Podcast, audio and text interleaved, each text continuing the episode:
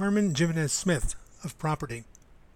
All of my belongings in the box of my room enumerated are books and pages, the stench of evening body, the halo hair on my daughter's sketch of us, glass of flat diet Pepsi, clips of words prescriptions, photos, checkbook, and crazy glue, iPad home of my crosswords, lamp and husband looks, Briante, cloaca, and Herrera, headphones input, broadsides, Tibetan flags, bad to the bone legs, sut tree, hyphenated affliction, Ruthie text, American Girl catalog detritus of literary life, the material kind lines and strategies from said husband's books, bled into this din of Doctor Seuss, and smell of a swamp cooler, stacks called Islands Laundry, in all its states, my dysphoria crystal text.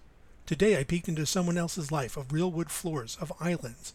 Through their avatars we all fixate on a palace decent sound systems. The laptop is my portal. Tunnel vision scissors. Fancy pen. Someone else's moleskin.